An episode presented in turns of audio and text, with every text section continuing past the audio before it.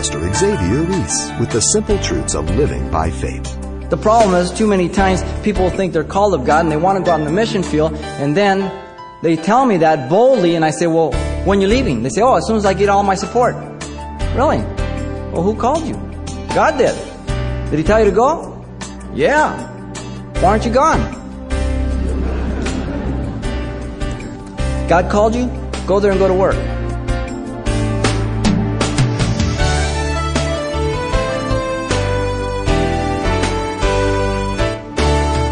Welcome to Simple Truths, the daily half hour study of God's Word with Xavier Reese, Senior Pastor of Calvary Chapel of Pasadena, California. One of the biggest buzzwords of our generation is tolerance. Not only does everyone have a right to their own beliefs and lifestyles, but everyone else must readily accept whatever ideology and behavior is espoused. Well, coming up from the New Testament book of 1 Thessalonians, Pastor Xavier brings us the only true view of who God is and what he expects of his children. That's today's simple truth contained in a message titled, Only the Facts. Let's listen.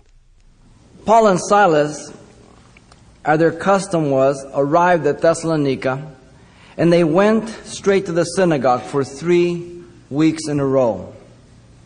And they took the scriptures and they began to explain them and demonstrate that Christ had suffered and risen again from the dead, and declaring that he, Jesus, who they preach was the very Messiah prophesied in the Old Testament. Remember, all they had was the Old Testament scriptures. They didn't have a New Testament. Consequently, the Jews became envious and they gathered some evil men of the marketplace and they attacked the house of Jason, as you know, and attempted to bring Paul and the others out, Silas and whoever else was with him. But failing to find them there, they dragged Jason out and the others before the rulers of the city, and they were crying out, These who have turned the world upside down have come here too. What an incredible statement.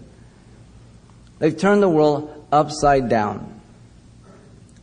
They accused Jason of harboring Paul and Silas, who were acting contrary to the decrees of Caesar, saying that there was another king, namely Jesus. Acts 17, 5 through 7 tells us. Now the brethren, seeing the peril and danger of it, immediately they sent Paul and Silas away by night to Berea. But as their custom, these guys don't learn, they went to the synagogue again. And they began to preach Christ the very same way. Now, the Jews at Thessalonica heard about Paul preaching there, so they traveled over there and they stirred up again the people against Paul. And once again, the Jews who were born again, accepted Christ, saw the danger, and they took Paul and escorted him over to Athens. Acts 17, 13 through 15 tells us that. The unplanned and the sudden departure gave the Jews a good platform to accuse Paul and Silas of being religious charlatans and hucksters who were in it for themselves and not so much for the Thessalonians. When Paul arrived at Athens, he sent word back with those who had escorted him there to send Silas and Timothy to him. And when Paul advanced to Corinth, Timothy and Silas returned to Paul at Corinth, and they told him about the good news of the Thessalonians, how they had been victorious over the persecution, in fact, even thrived. But along with that report, Timothy gave to Paul the slanderous remarks and the false allegations that had come against him in his ministry. And so, Paul, in writing to the Thessalonians, deals with the accusations with the mere facts here in chapter 2 and some of chapter 3. There will be times in your life and mine when you will want to go beyond the facts. Our society today argues from emotions not facts. Our whole jurisprudence system is based on facts, but the majority of them are making decisions based on emotions, not facts. Paul, as an attorney, begins his general defense of the accusations against his ministry at Thessalonica by calling, first of all, three witnesses. We find this in chapter 2, verse 1 through 4. The first witness is the Thessalonians, verse 1 and 2. The second witness is the apostles themselves in verse 3. And then the third witness is the witness of God in verse 4. If you're going to have a chance in a courtroom, you must have good witnesses, reliable witnesses. Then Paul defends his ministry with detailing evidence in two areas, in verse 5 through 8. First, in verse 5 through 6, evidence based on character, focusing on integrity. Secondly, verse 7 and 8, evidence based on care, focusing on their personal involvement with them. That's good physical evidence. Paul's final defense deals with evidence based on their conduct, focusing on being instruments of example. Here, Paul asks the Thessalonians to remember three things regarding their conduct that would refute the false accusations. Verses 9 through 12. Let me read our text. For you remember, brethren, our labor and toil, for laboring night and day, that we might not be burdensome to any of you, we preach to you the gospel of God. You are witnesses, and God also, how devoutly and justly and blamelessly we behaved ourselves among you who believe. As you know, how we exhorted and comforted and charged every one of you, as a father does his own children, that you would walk worthy of God who calls you into his own kingdom and glory.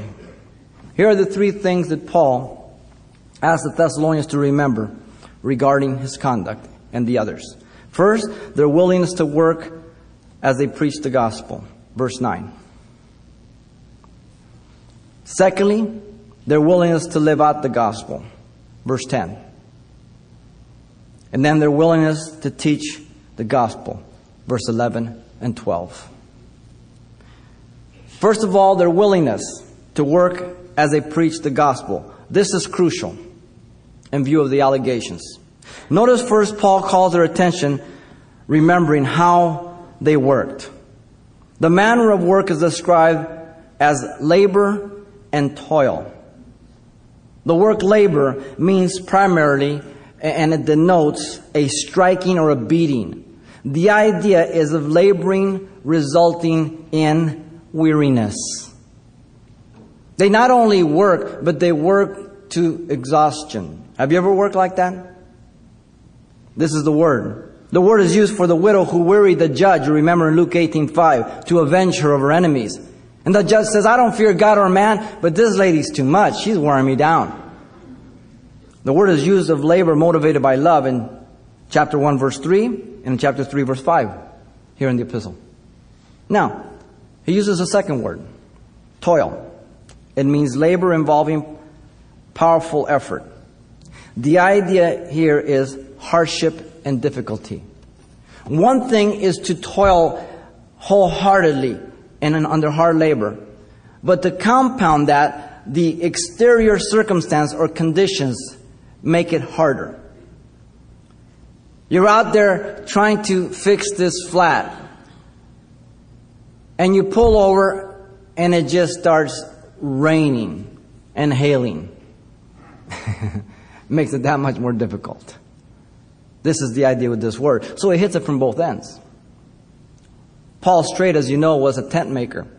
Uh, he partied up with uh, Aquila and Priscilla as they were excommunicated from Rome at the excommunication of the Jews in Acts 18.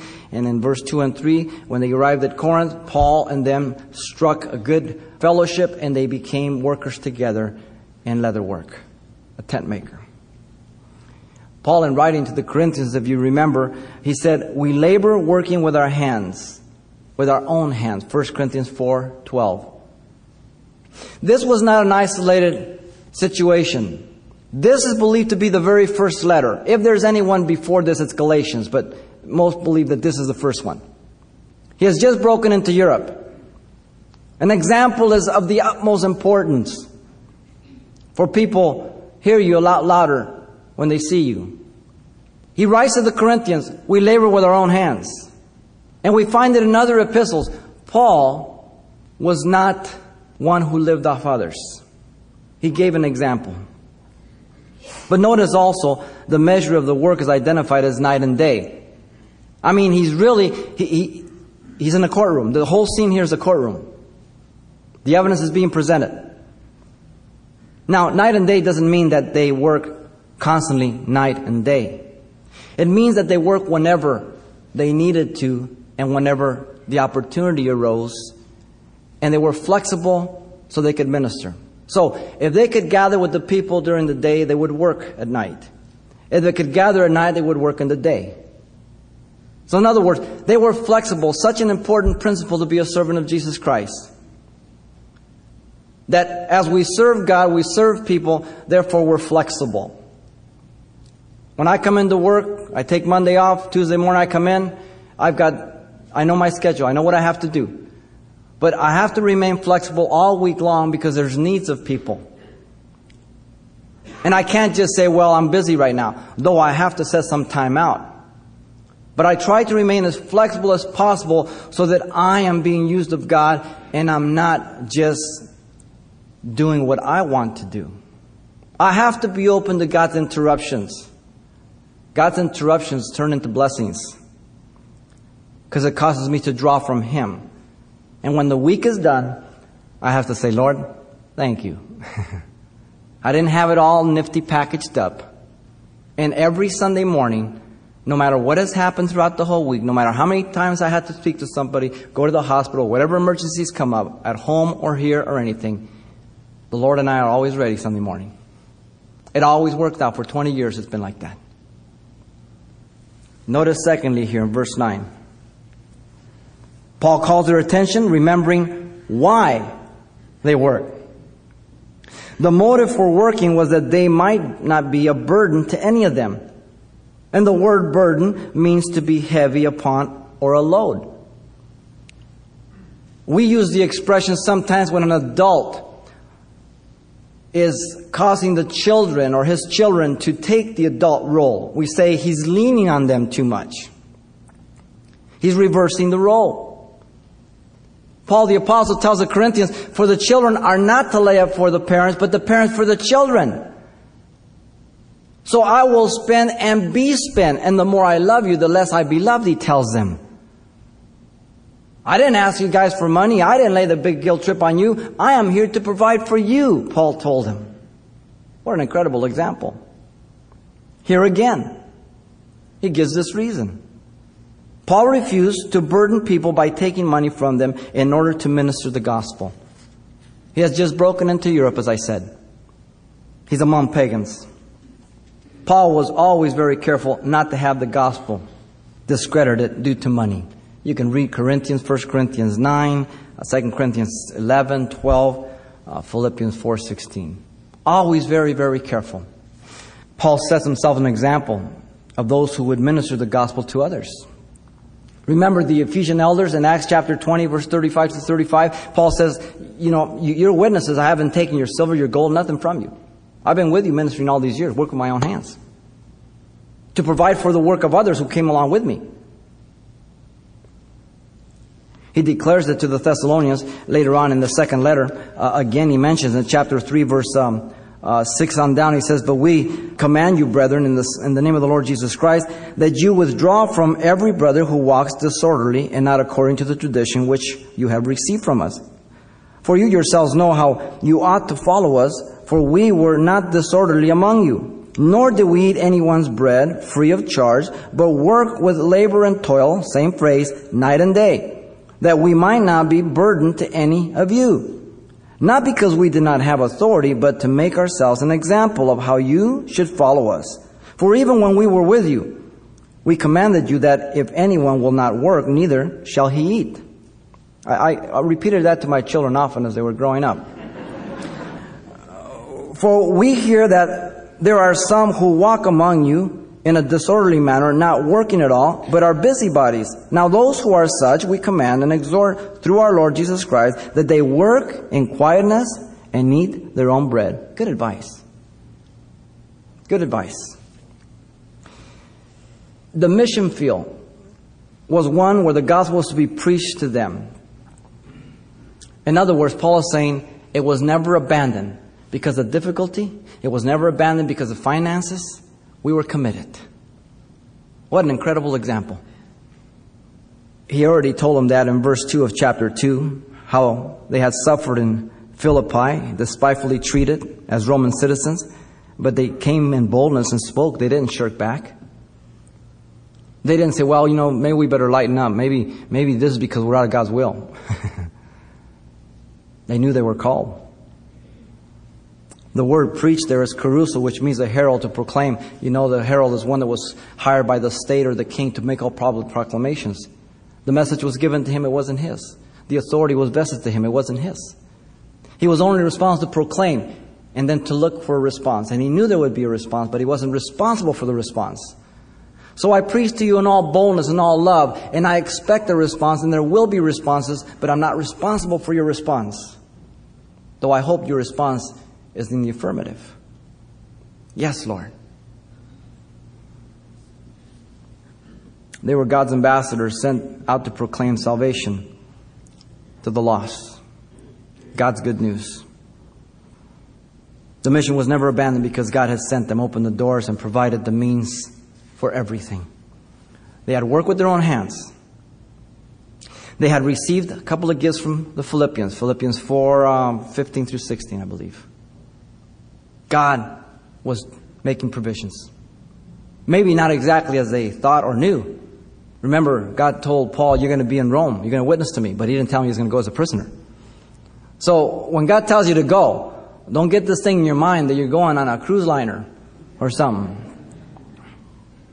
Be open. One day, about 10 years ago, I was standing, I came in, a young man came in, and he was about mid 20s, and he was out there, you know, a missionary for God out in Mexico, and and he had been there a while and, and he was all upset because people were not providing the finances for him. And so he came in here asking for finances. And so I sat and talked to him. He wanted to talk to me. And um, I, I, just let him talk for a long time. And uh, how he, all these people are so slothful, not taking care of him and all this and that. And, and I finally asked him, I said, who called you to the mission field? He said, well, God did. Well, what are you asking people for then? Why are you mad at people? Why don't you get mad at God? Well, because God, oh, well, either God sent you or He didn't. Of course, the rationale comes out. Well, you're a pastor, you have a church, and you got vine. Well, wait a minute. I didn't call myself. God called me. I work with my own hands. I've been a janitor, I've been a kung fu instructor, I ran computers, I've worked cement, you name it. I worked in the grocery store, whatever. And then God opened the doors and God provided. So it's no different. The problem is, too many times people think they're called of God and they want to go out in the mission field, and then they tell me that boldly, and I say, Well, when you leaving? They say, Oh, as soon as I get all my support. Really? Well, who called you? God did. Did He tell you to go? Yeah. Why aren't you gone? You see, the problem is, you start depending on man when you get out in the mission field, and you got your support, now you're dependent on man. And as soon as man says, well, you know what, we're going to have to cut you off after, you know, three months go by, so then you're home. Because after all, God called you, but man doesn't supply the money, so now, of course, you're coming back home, right? God called you, go there and go to work. You'll find out if God called you real fast. The sooner you find out one way or the other, the better off you and the people will be. Real simple. You see, the believers to work and provide for his own family, this is the proving ground. If you are not a good provider for your family, and I'm not talking about amount of money, I'm talking about being a faithful worker. If you're not that at home, don't think you're going to be that in the ministry. You're deceiving yourself. He who doesn't provide for his own house is worse than an unbeliever, and you deny the faith, 1 Timothy 5 8 says. A lot of people are lazy bums, and they want to say they're spiritual. The Bible hates lazy people. Read the Proverbs. You are to be the best worker in the world, Christian. The best. He who refuses to work should not eat. I already read you that, 2 Timothy 3.10. We get people in here all the time because we're inner city, people from the streets and everything else, and they come and, and some of them come in real bold and they want to demand from us, You're, you have to give me, you're a Christian. And they're usually, oh, you call yourself a Christian, you know, they say, whoever you give a cup of cold water. I say, yeah, but do you know the scripture says you don't work, you don't eat? Oh, a little different, huh? Lopsided gospel. We've got a weird concept of the gospel in the United States. The believers to work to help others and to be an example of godly generosity. Uh, he says it later on in chapter 4, verse 11 through 12. He says that you may also aspire to lead quiet lives, to mind your own business, and to do work with your own hands as we commanded you, that you may work properly towards those who are outside, the non-believer, and that you may lack nothing. The greatest example you can give as a Christian is that you take care of your house. You provide for your family. It's the greatest example you can give to the non-believer. The believer who is called by God has a right to live with the gospel if God supplies it. Jesus said that in Luke 10 7, and then Paul uses it in 1 Corinthians 9 14, and later Paul in 1 Timothy 5 8 joins the Old Testament concept of the ox not being muzzled and quoting the words of Jesus. But God is the one who calls, opens the door. There's no pressure, there's no compulsion, there's no manipulation. It's God who does it. That's important. God many times works through the person, through his work at first, right where he's at. At other times, God provides a tent ministry for that person, and that's the way their ministry is going to be all their life. And then at other times, God sovereignly calls a man to leave his regular work and to live of the gospel. But that's God's sovereign choosing. If anybody seeks to make that their goal, I feel sorry for them. It's not the way it's to be. You see, they were willing to work as they preach the gospel. First facts he gives to them. Notice, secondly, verse 10. Their willingness to live out the gospel. Notice first, Paul declared that they had, they and God were witness of how they had behaved among those who believed. The word devoutly describes the conduct towards God, pure from evil. Literally, holily. in other words, in obedience to be Christ like in as much as they could. This is the only place this word is found. You see, man can appear to be devout towards God before the eyes of man, but only God knows if it's true from the heart. People can look at a man and say, Look how he turns the pages on his Bible. Godly. Look how he says, God. And the angels in heaven are throwing up. Jeremiah says that man's heart is deceitful and desperately wicked above all things, and only God knows it in Jeremiah 17, 9, and 10. And he searches the heart. I don't know your heart. You don't know my heart. I, try to believe that what I see on the outside is lined up with what is going on in the heart. But I don't know that for sure unless time runs, and sometimes that isn't even enough. God is the only one. God alone can see and detect the intent and the motive of the heart, and for that he will reward us, 1 Corinthians 4 5 says. God is not going to reward me for how much I've done or what I've done. He's going to reward me on how and why I did it the motive. You see, he has already said in verse 4 of chapter 2 that God is the one who has tested and approved their hearts and continue to do so. He says, But as we have been approved by God to be entrusted with the gospel, even so we speak not as pleasing men, but God who tests our hearts. He approved it in the past and He's continuing to search it out that it remains pure in the present. That's good. Pastor Xavier Reese and the importance of keeping your focus on the Lord. And you can find this program online to hear any portion you may have missed. Just browse for today's date in the radio listings link at calvarychapelpasadena.com. And there's much more to come next time as well. But if your schedule permits you to tune in, you can pick up your own personal copy of this message. We have them available, as always, on CD for only $4. The title to ask for is Only the Facts. Once again, that's only the facts or simply mention today's date. You can request your copy by writing Simple Truths, 2200 East Colorado Boulevard, Pasadena, California, 91107. Or to make your request by phone, call 800 926 1485. Again, that's 800 926 1485. Or the address once again is Simple Truths, 2200 East Colorado Boulevard, Pasadena, California, 91107. And it's helpful when you mention the call letters of this station when you get in touch. This is one way we can gauge the impact of this outreach in your area. How do you maintain right relationships? That's coming up on the next edition of Simple Truths with Pastor Xavier Reese. Invite a friend and come back then.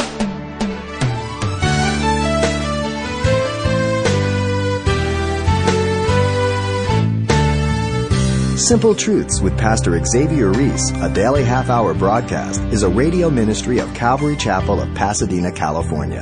www.calvarychapelpasadena.com.